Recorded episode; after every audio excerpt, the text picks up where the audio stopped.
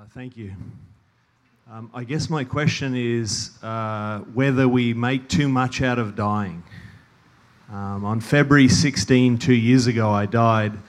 Uh, I was out for 22 minutes. I was in a conference like this, and three doctors were there pumping me full of nitroglycerin and things like that, trying to bring me back.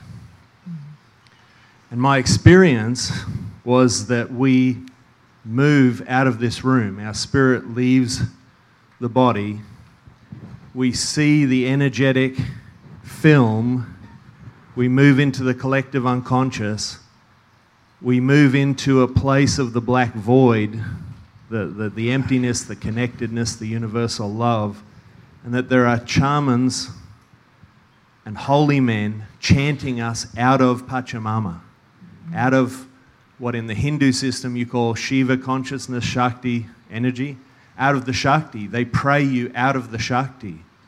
I saw them in ceremony for thousands of years, praying us out of the Shakti and into the black void. And then I went into the death tunnel and into the white light. And as I approached the white light, there's a personality there. And there's stillness there. And in Shakti, there's continuous movement and continuous change. And in the white light, there's continuous stillness.